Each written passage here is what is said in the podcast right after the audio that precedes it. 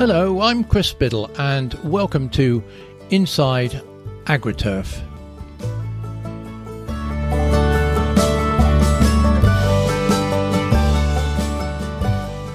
Uh, For this final episode of season one of Inside AgriTurf, and the series will return in May, I'm delighted to welcome Peter Leach. Now, Peter joined the UK branch of John Deere in 1971 as a service trainee, working his way up the ranks in the service support and training divisions before retiring in 2013 after 42 years with the company. His final responsibility was managing the delivery of training throughout Deere's R2 region, which comprised eight training centres, 100 staff, who were, who were responsible for over 26,000 dealer employees spread across 36 countries. He was president of IAGRI, the Institution of Agricultural Engineers, from 2010 to uh, 2012, and is a keen student of the industry, today running his own consultancy. But one of the real reasons for me wanting to catch up with Peter is that he has been directly credited with providing valuable help and guidance at different stages of their careers by two of my recent podcast guests Jeremy Gibbs of Forces Farming and Graham Thompson, who rose from a service technician with a dealership in Hampshire to being a director of John Deere in the US. So, Peter, a very warm welcome. And firstly, uh, did you have such mentors during your career? Um, how did they help? And indeed, what do you think makes a good mentor? Um, well, first of all, Chris, um, thanks for inviting me. And, and also, uh, it's very kind of those two chaps, Graham and Jeremy, to mention me in their uh, podcast with you. And uh, they are amongst many that I hired while I was at Deere and helped to develop, and who've gone on to higher places within the company and also outside of the company. People like David Hart at Kubota, who you also Yes. um, interviewed on a podcast some time ago.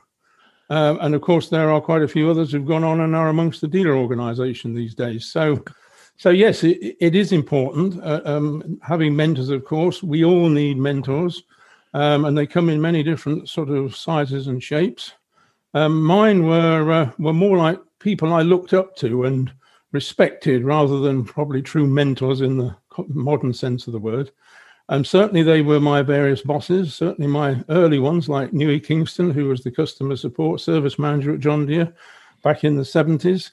Um, and Doug Walker, who everybody knows, Doug Walker, who was uh, the MD of Deere for 25 years or more, but also many of my work colleagues and, and, and dealers as well. I mean, there was a, a wonderful chap many people know and will remember called Don McMillan. Know him well, or knew him well. quite. And he was uh, he was quite a character, and, and although he was a bit gruff when you first met him as a as a little junior, um, I learned a lot from him, and he, he we became great friends and uh, people like that. But also, uh, thing I would say is that you you need mentors throughout your career. It's not just when you're young and developing, and at different times you need different people. Um, and later in my career, when I became president of IAGRI, um, Chris Whetnall, who was the CEO at the time, was extremely useful and uh, helpful and, and basically mentored me in, in that job. hmm good. So, yeah, so uh, yeah, mentors are absolutely critical, I think. And what I believe makes a, a good mentor is really someone someone who takes an interest in you and your career and, and the development of it. Uh, someone who listens and offers advice and guidance rather than telling you what to do, but just listens to all your thoughts and dreams and ideas and uh, points you in the right direction. But probably, and certainly for me, the most important bit was to explain why and how. You know, it's all very well being told, well, you want to do this, or it would be good if you did that, or whatever. But if you don't know why it's going to be good for you, or even how to go about doing it, it's not very helpful advice, to be perfectly honest. No. Um, so, uh, so that's a, a key element of mentoring, I think, listening and guiding with advice. Okay. Well, look, that's excellent. Um, can we go right back to the the beginning? Uh, did you have a, a background of any kind in agriculture? Oh, very much so. Yes, my my father was a farmer, and his father was a farmer, and my wife, my mother's father was a farmer. So I very much come from a farming background. Um, but engineering was the interesting bit as well because my dad was a farmer, but he was also a, a very good engineer. He could fix most things. Um, and during the, the war, he'd been a, a, uh, a flight engineer on, uh, on in the RAF, of course, flying on Halifax and later Lancaster bombers. So uh, he knew a lot of uh, great stories about Merlin engines and all that kind of stuff. Excellent, yeah. And so, uh, you know, I have an older brother who's who uh, is, is now the farmer. There wasn't enough for both of us to farm. And to be fair, I was never really that interested in the straight farming part of it. No. More the machinery. And he and I, we had our first car at 13, and I was pulling tractors apart at 14. So, yes, uh, very much the background with my father's guidance. Yeah, oh, fantastic. And, and so, what was your route into Deere? Oh, well, that was uh, that was quite interesting as well. I, I from school, I went on to college and did agricultural engineering, you know, at HND level and whatever. I didn't didn't go to university. Um, and uh, when I finished that, I, I I really fancied working for one of the big four. And the big four in those days, of course, were Ford, Massey, um, International Harvester, and David Brown. So I, I wrote to all of those guys and said, "Look, here's me. I'm a farmer's son and got all this education, and I want to come and work for you." And uh, they all very politely said, Oh, that's very nice, thank you, but we don't have any vacancies. So, uh, oh, I didn't know what to do then. And then I saw an advert in Farmers Weekly for John Deere, who were relatively local to where I lived, and they were advertising for a, a, uh, a service trainee back in 71, this was. And uh, so I went for an interview, I got the job, and I started in 1971. And uh, the funny thing there was, which puts the big four in perspective, uh, all my friends were farmers, of course, or involved in farming somehow or other. And I said, "Oh, I've got a job. I've got, I've started my career." And they said, "Oh, where are you going?" I said, "I'm going to John Deere." And they said, "John who?" so that's how uh, little known John Deere was back then, because they'd only been in the UK since uh, 66, five years when I joined them. Yeah. So I mean, we, we touched on the importance of mentors, and when you when you joined Deere, um, there must have been a, a big company, a big international company. There must have been some early lessons that you learned that have probably carried you through, Peter, par- carried you through your career. Uh, can you think of any that stand out? Uh, yeah, that's a, that's a great question, and, and yes, of course.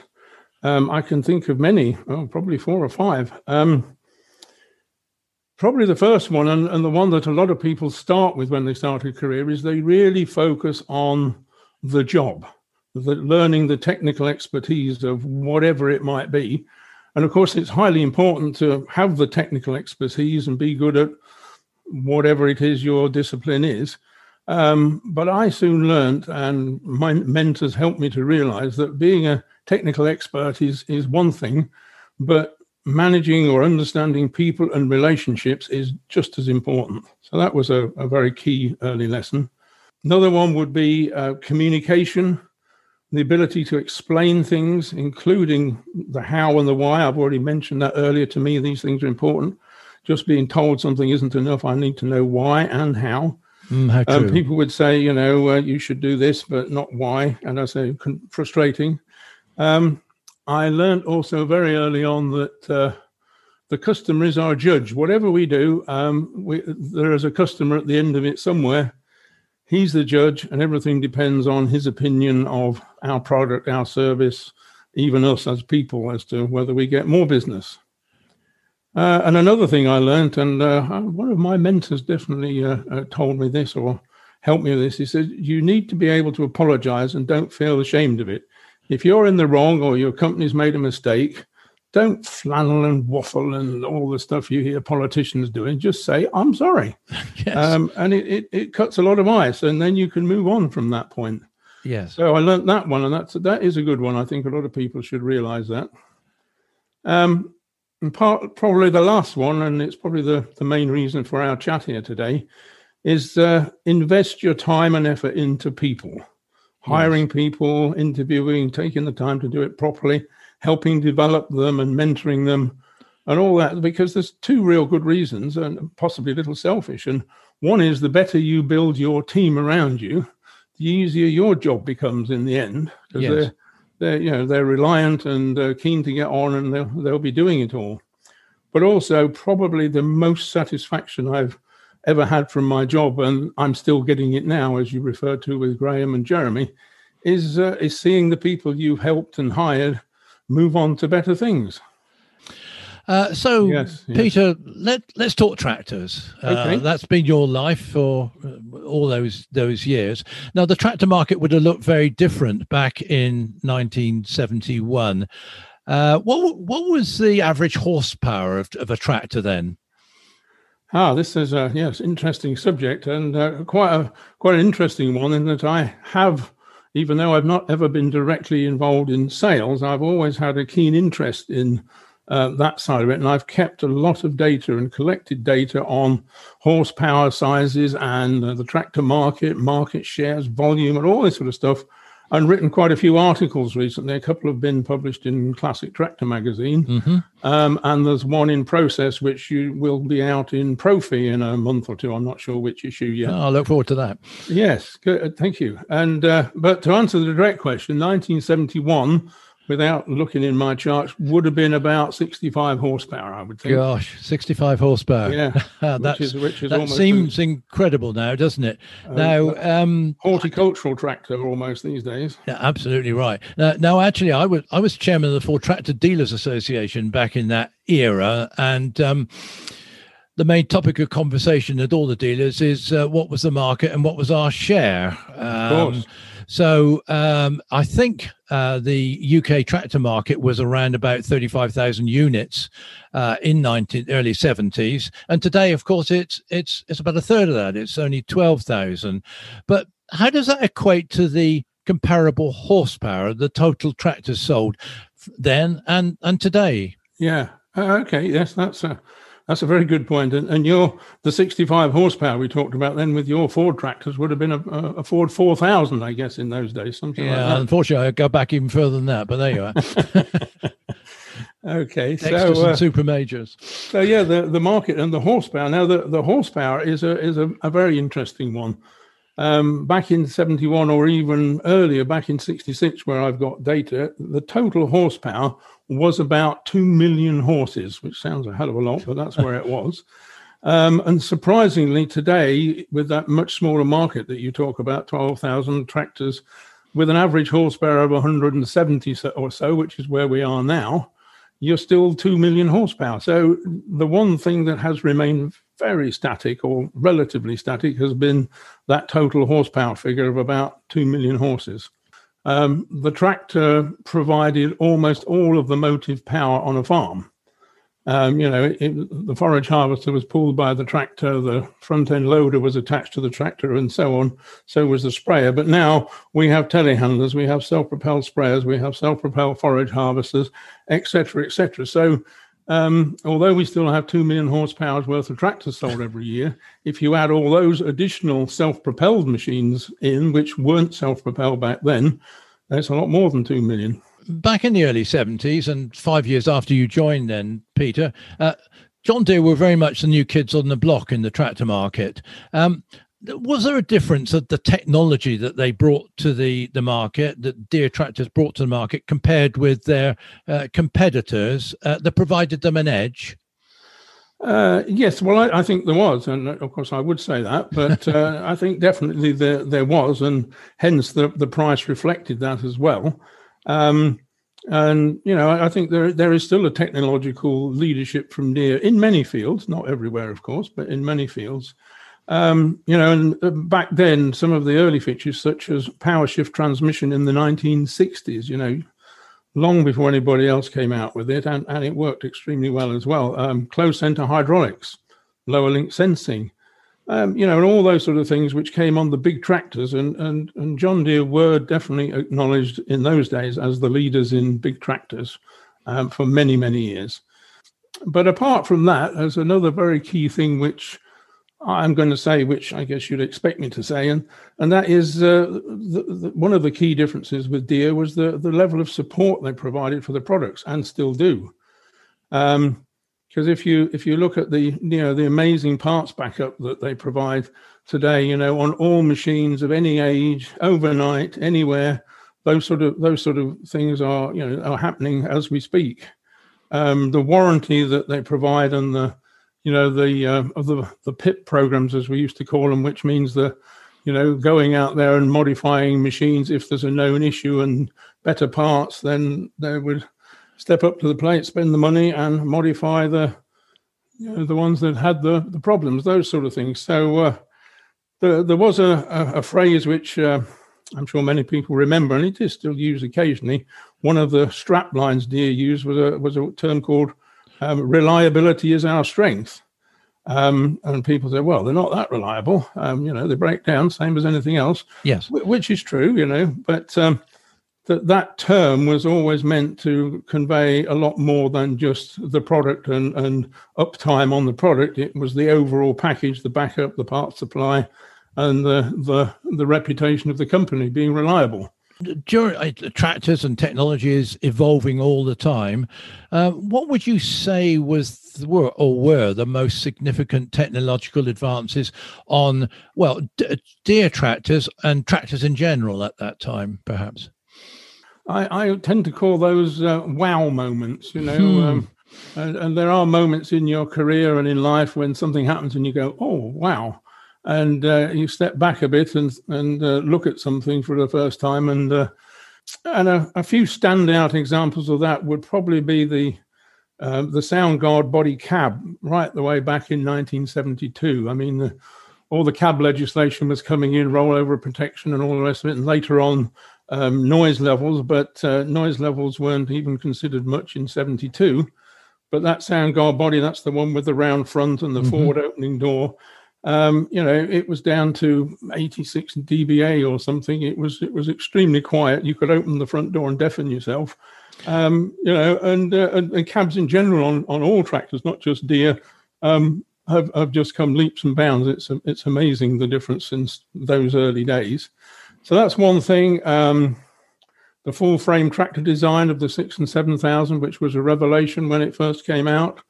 Um, but probably the one that, that I really did say wow and stand back from was auto steer. I mean, people have sort of talked about that. Oh, we could make this GPS stuff steer the tractor. Well, why would you want to do that?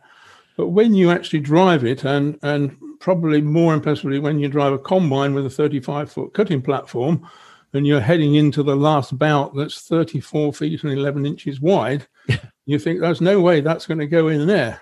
Yeah. And uh, if you drove it manually, it wouldn't. There'd be a bit on the left, then there'd be a bit on the right, and so on.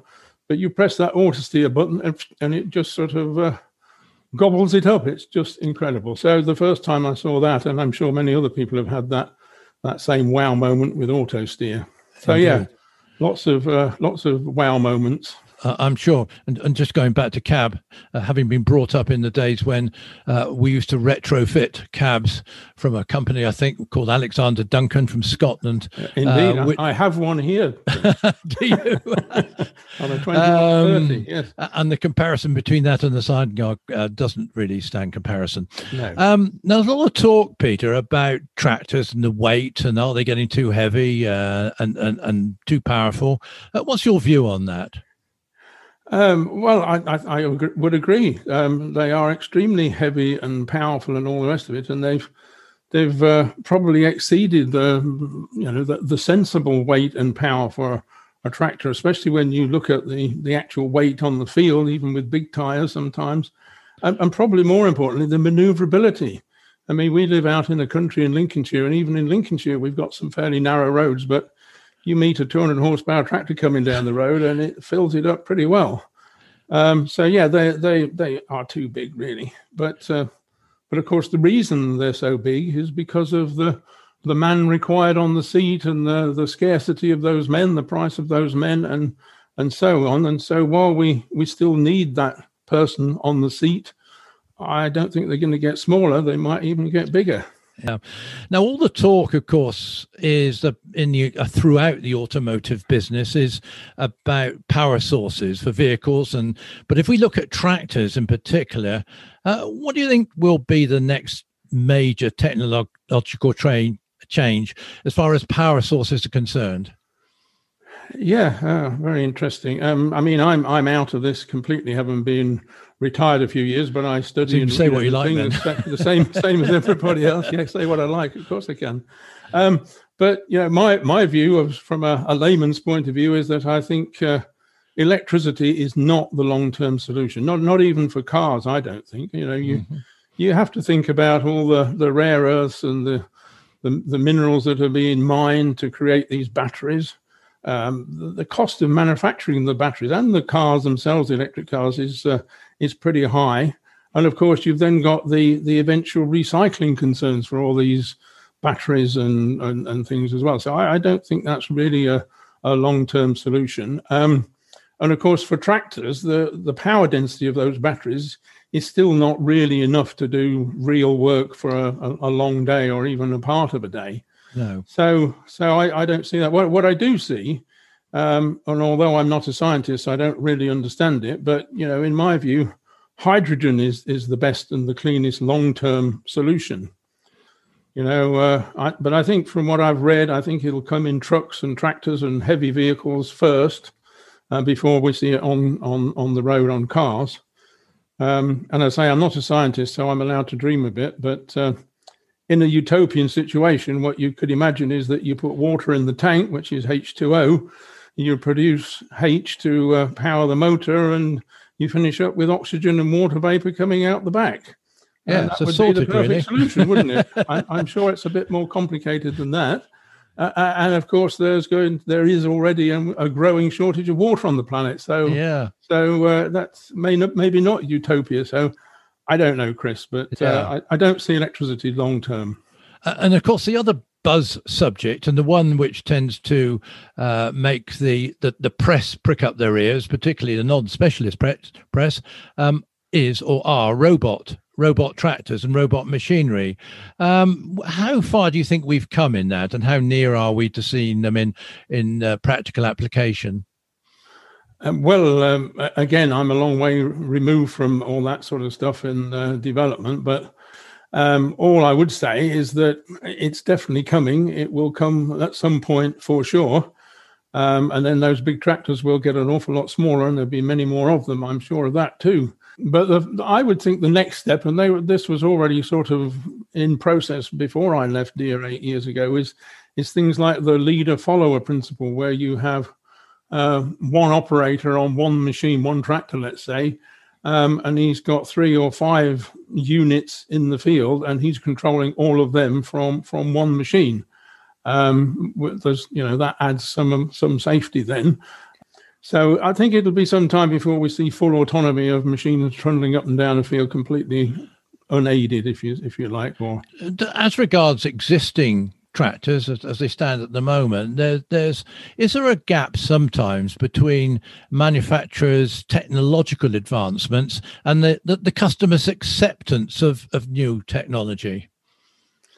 Um yeah that's a good one. Um well what i would say is that customers have, have, have really changed considerably over the years um, and are now much more technology savvy and looking for the next step and adopting the new technologies and in automation and all these things. So I, I, I don't think it's the issue that probably it was some some time ago. If you if you go back to the the more traditional sort of farmers that we see very few of these days, certainly up here in Lincolnshire, it, it was hard for some of them to understand new technologies and to accept that they were actually necessary and an example I can think of in my career was electronics. You know, more and more electronics came into the tractor. The three point hitch was operated by electrical, electronic devices and things like that. And a lot of farmers didn't like that. They'd rather have a rod and some levers operating a valve and, and all that kind of things. But you know, today nobody would uh, would argue that electronics have have provided considerable benefits in in so many areas. So yeah, I'd say customers. No, customers today are are pretty well up for it. Yeah, yeah. I, I seem to recall my father saying that he thought the um, end of civilization had come when they he bought his first car that didn't have a starting handle. But uh, there you go.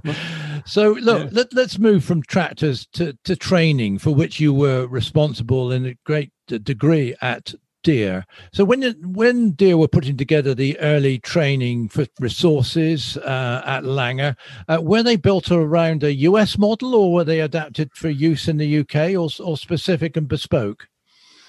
Um, well, the, the answer is specific and bespoke. Um, how training used to happen, and I say used to because it's different today, um, is that when whichever factory was producing or about to produce a new model or a new variant or a new a new product of some sort, then the the uh, the technical staff from the different countries would be invited to uh, an internal training on those products, and that could be where you had your wow moment. Sometime that would be the first time you saw it, and and then we would come back to to our country, uh, back to the UK, and we would develop training from the material they provided us with, and we'd ask for more if we needed it. Um, and we developed training that we thought was appropriate for what our dealers in the UK wanted to, to, to learn and the way they wanted to learn it. So it was very much uh, one a one shot, and then uh, different countries developed it in different ways. Have the resources and, and methods changed much over the years? Oh yes, they've they've changed changed a lot actually, uh, uh, both internally and technologically. Um, one of the big things I remember because it was a revelation really is when we when we started moving to computers and particularly with uh, Windows PowerPoint. I mean, if you're if you're doing training, you you always need you know visual aids, and we used to use overhead projectors and acetates and all that sort of oh, stuff. Oh, bless them, yes, exactly. And then 35 millimeter slides, which the factories used to make but as soon as we got PowerPoint, and even later when we got digital cameras and things, you could make whatever you wanted in seconds, and it was just amazing. Um, and then, of course, later on with the internet, and video conferencing, that sort of thing, that made a big difference as well. You know, I mean, we we we use Zoom a lot. Everybody uses Zoom with their granny these days, but in the early days, it was much more of a business tool. That was used for training very, very early on. In fact, in the United States, um, where the distance between a dealer and his nearest training center could be a thousand miles, then distance learning, as they call it, became, uh, you know, really, really important as soon as it was available with internet. Uh, as long ago as uh, 2004, they started in the US with that, I think. Yeah. Um, and the same thing, distance learning classes, as they're called, we introduced those across Europe about 10 years ago. So that's one. Um, another big change was uh, within Deere um, is where we changed to centralized training material development. So as I said before, the factory would produce the material. We'd all go off to our different countries, produce what we thought our dealers needed.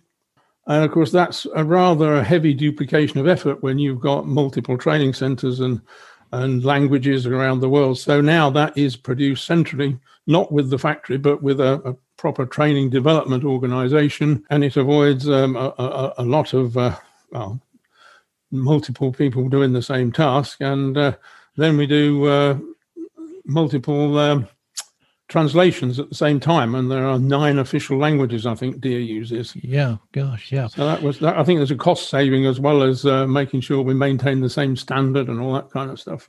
Of course, those of us of a certain vintage, we, we, tend to forget that the internet only came into common use, and I think around about 1987, 88, uh, yeah. fairly recent, and uh, uh, that obviously has fed into a lot of the training resources. Now, Peter, you will have had a lot of trainees uh, come through the doors um, at, at Deere. So, really simple question: What what makes a good trainee and, and ultimately, uh, presumably, translates into a good technician. Yeah.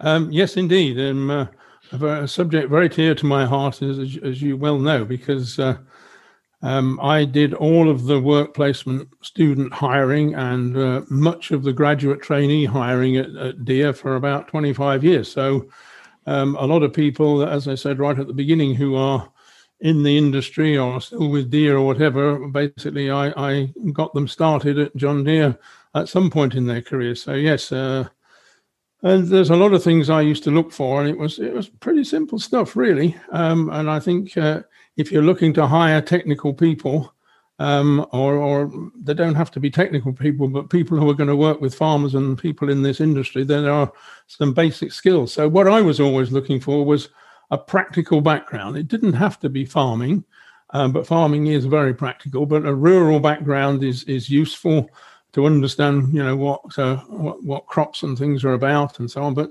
really, a practical background is very very important because uh, if you're practical, you you you your brain is usually wired up to work with common sense and logic and problem solving, uh, mm-hmm. uh, which is what we're really looking for. It's just someone who's able to go out and solve problems using their own initiative, really. So that's the key one. Um, communication skills, of course, as I also said earlier on, being able to explain the how and the why and all the rest of it. I mean, I used to have a, I wouldn't call it a trick, but a, a favorite question I used to roll out in, in most interviews or many interviews. And I would uh, I would give the interviewee a, a, a standard ordinary pencil and uh, and ask them to explain it to me without much other information. And they'd often look a bit set back and oh, think a minute, which is fine. But some would say something like, um, well, this is a piece of wood. It's got lead down the middle of it, etc., etc. Where others might say something like, well, this is a means of communication. Um, it requires paper to make it work and a common language between two people that understand the same language, etc., etc. And a bit of lateral thinking.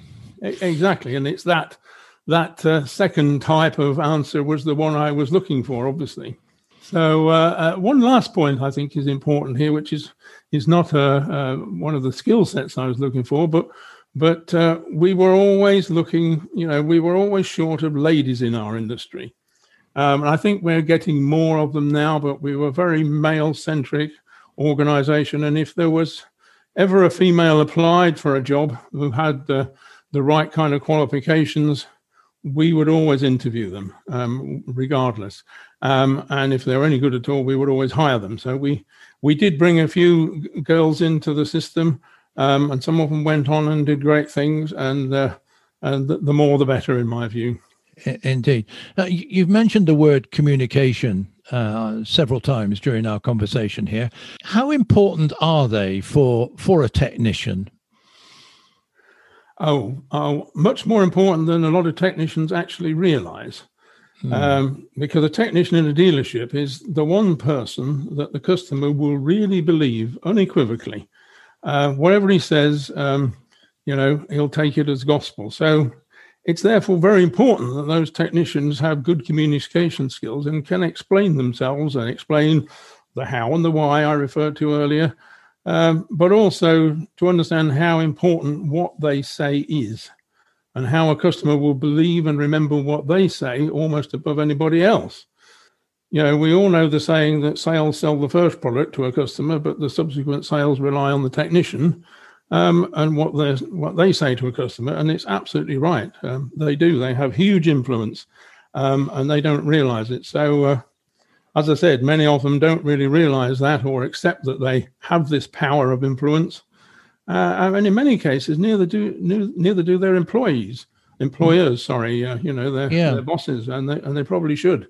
Uh, and on that point, do, do the technicians uh, appreciate as much as they should Peter, um, the, the, business management matters, how their business, is, why the business is in business, um, and uh, generally business management um, acumen. Uh, they don't have to know it all, but is it good to have an awareness uh, of what the business is all about?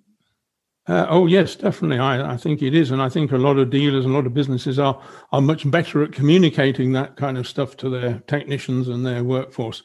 But at, at that level, it, it's it's not critical, but it but it's good for a technician to understand that, as I said, the influence he has on the customer's operation. You know, not only um, with fixing the stuff, but financially, you know, what's it costing to have this kit standing for an hour or two more hours or whatever it is, and and the value of what he he says, you know, especially as sort of like upselling opportunities may occur while he's there, and he can uh, he can help his, his business by selling some uh, additional parts or oils or something.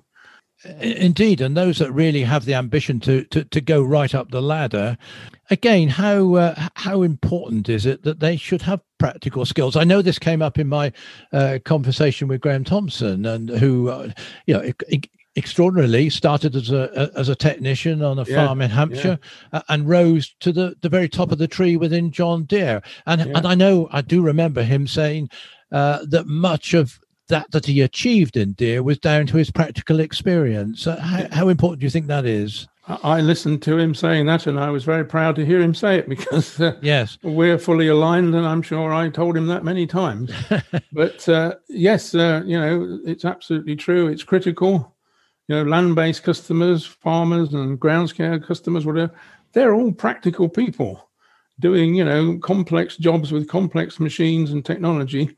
So it's really important that people who are high up in our industry understand that and understand how to communicate with those customers on a practical level and under, uh, able to explain things within a within the, the company from a practical customer orientated point of view. So yeah common sense logic practical application is what we what is we needed at all levels really peter I, have actually sat through uh, quite a number of your powerpoint presentations or whatever uh, technology you were using at the time in which and i will use the word preached um, right. about the differential okay. between the costs charged by uh, for the service of uh, and repair of tractors and farm machinery with those charged by say a land rover dealer or someone in that of that ilk um, has that message got home to the industry in general and, and dealers in particular? Uh, well, you, you you are right. I used to harp on this subject quite a lot because we're always trying to make our dealers more profitable. And of course, if they if they're providing a high level of service, then they should be charging for it. And uh, and I think they do a, a, a lot more today. Um, but I think they've only they've only partially got there. Um, I think they still charge less per hour than a you know a high level Jaguar Land Rover dealer would, uh, and and it has increased a lot, but probably not enough. But I think you know, and I've I've heard other people say this on your program on your podcast before that if you compare the technician in, in our industry, be it be it ground care or ag, doesn't matter. These guys are usually out there on the customer's place. They're working alone, so they haven't got a service manager or a or a master technician to come and help them if they've got a bit of a head scratching situation. They're trying to make diagnostic decisions and repairs all at the same time. They're advising customers on field adjustments and crop flows and all this kind of stuff.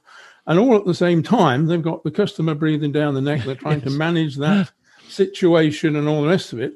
Now, you compare that to this automotive technician um, in the Land Rover dealership who's behind a glass screen, isolated from the customer, so the customer can't influence him or even meet him.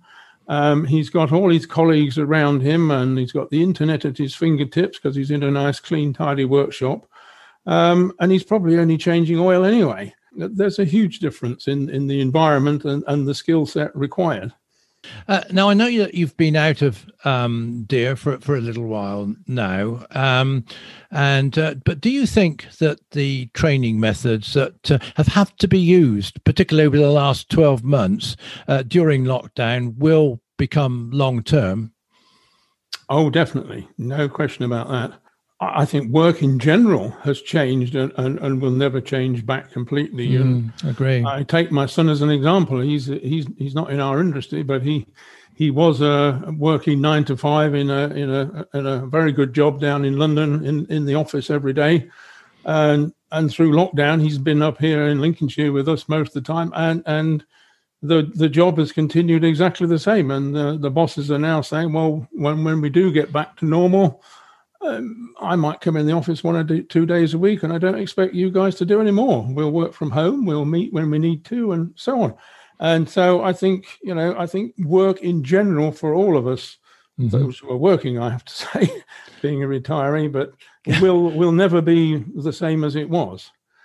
But going back to training methods that have been employed, well, I think uh, within our industry, I think most uh, organizations were already using what I call distance learning, the same as Deere has been doing for almost 20 years.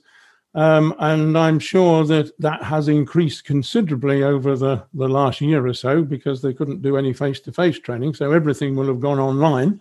And the dealers are used to it. The dealers have training rooms to receive that sort of training and, and all that sort of thing. So that that has increased a lot, and I'm sure it will continue.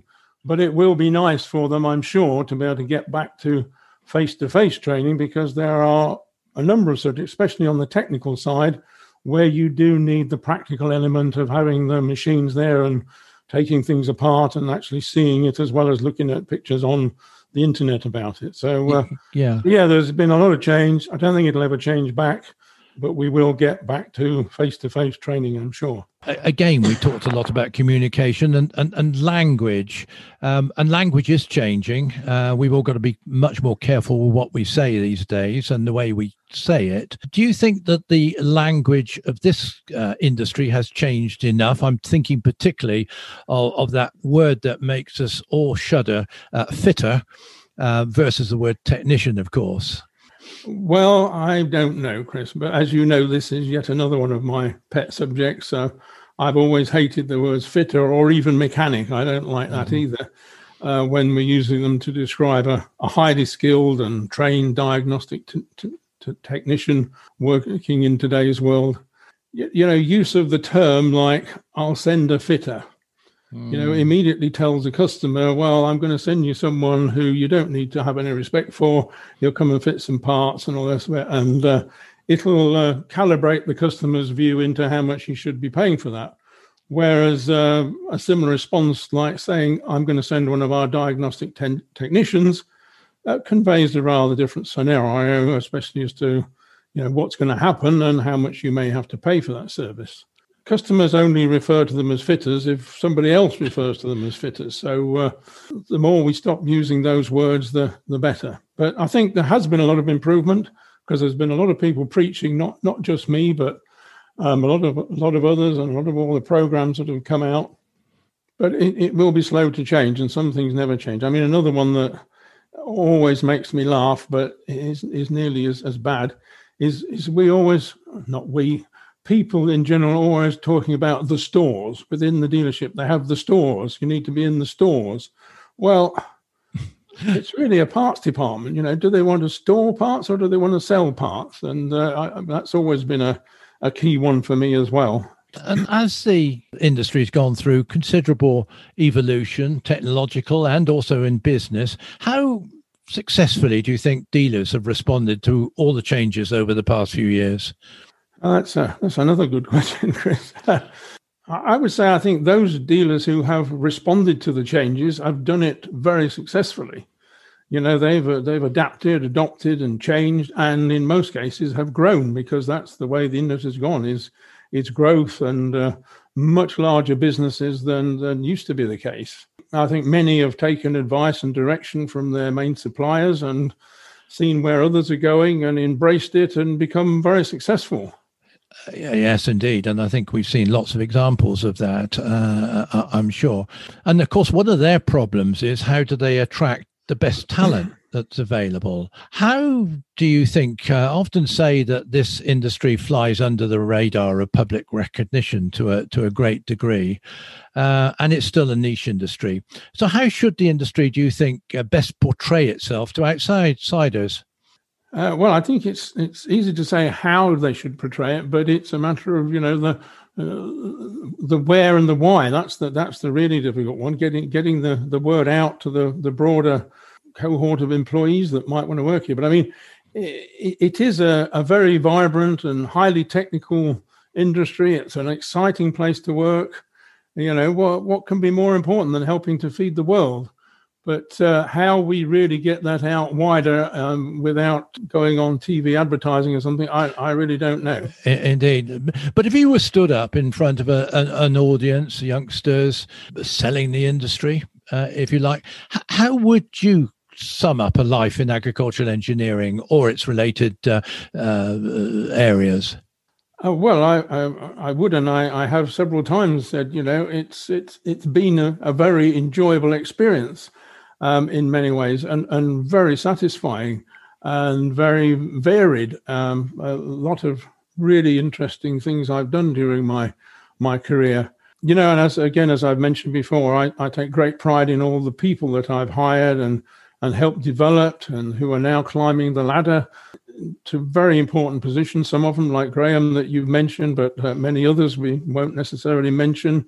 Um, you know, throughout the industry and beyond but but also uh, I take great pride in some of the things that I put in place during my time, which have been successful, you know, made a difference and and continue.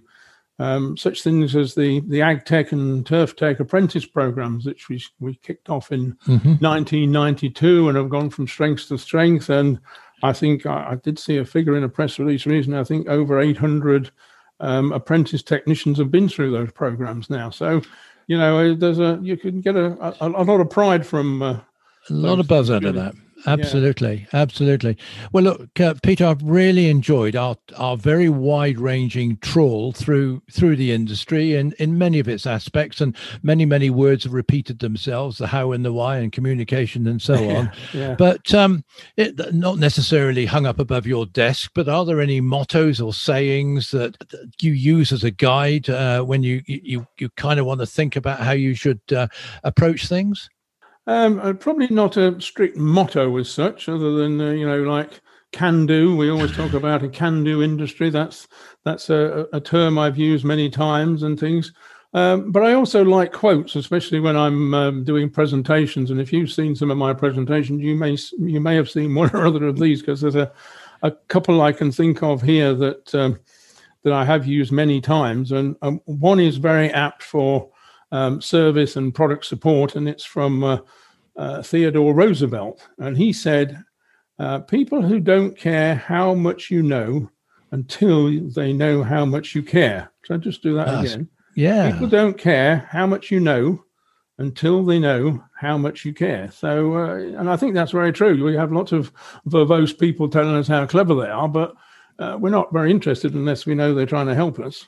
And another one, which uh, which again is dear to my heart, which is about career development, and is from a chap called Thomas Huxley, and that is, and it's it's very old old word, so I will read it. It says, uh, "The rung of a ladder was never meant to rest upon, but only to hold a person's foot long enough to enable them to put the other one somewhat higher." and that's, yes. and that's a ladder. And we often talk about the ladder of a career and so on. But yes, to put it somewhat higher, that's what we're all trying to achieve. Well, that that's very apt, and uh, thank you for that.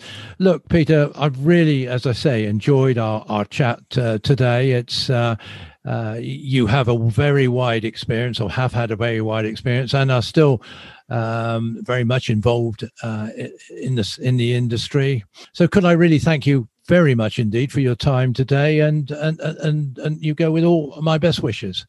Thank you, Chris. Thank you very much. And uh, good luck with your next season of podcasts. Thank you very much, Peter.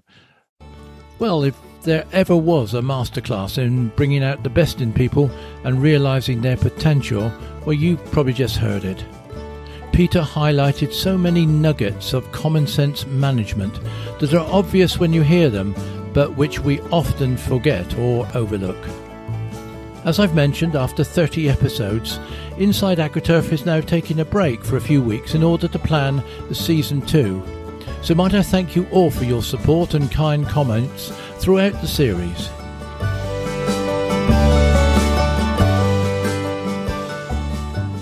I'm Chris Biddle. Thank you for joining me, and this is Inside AgriTurf.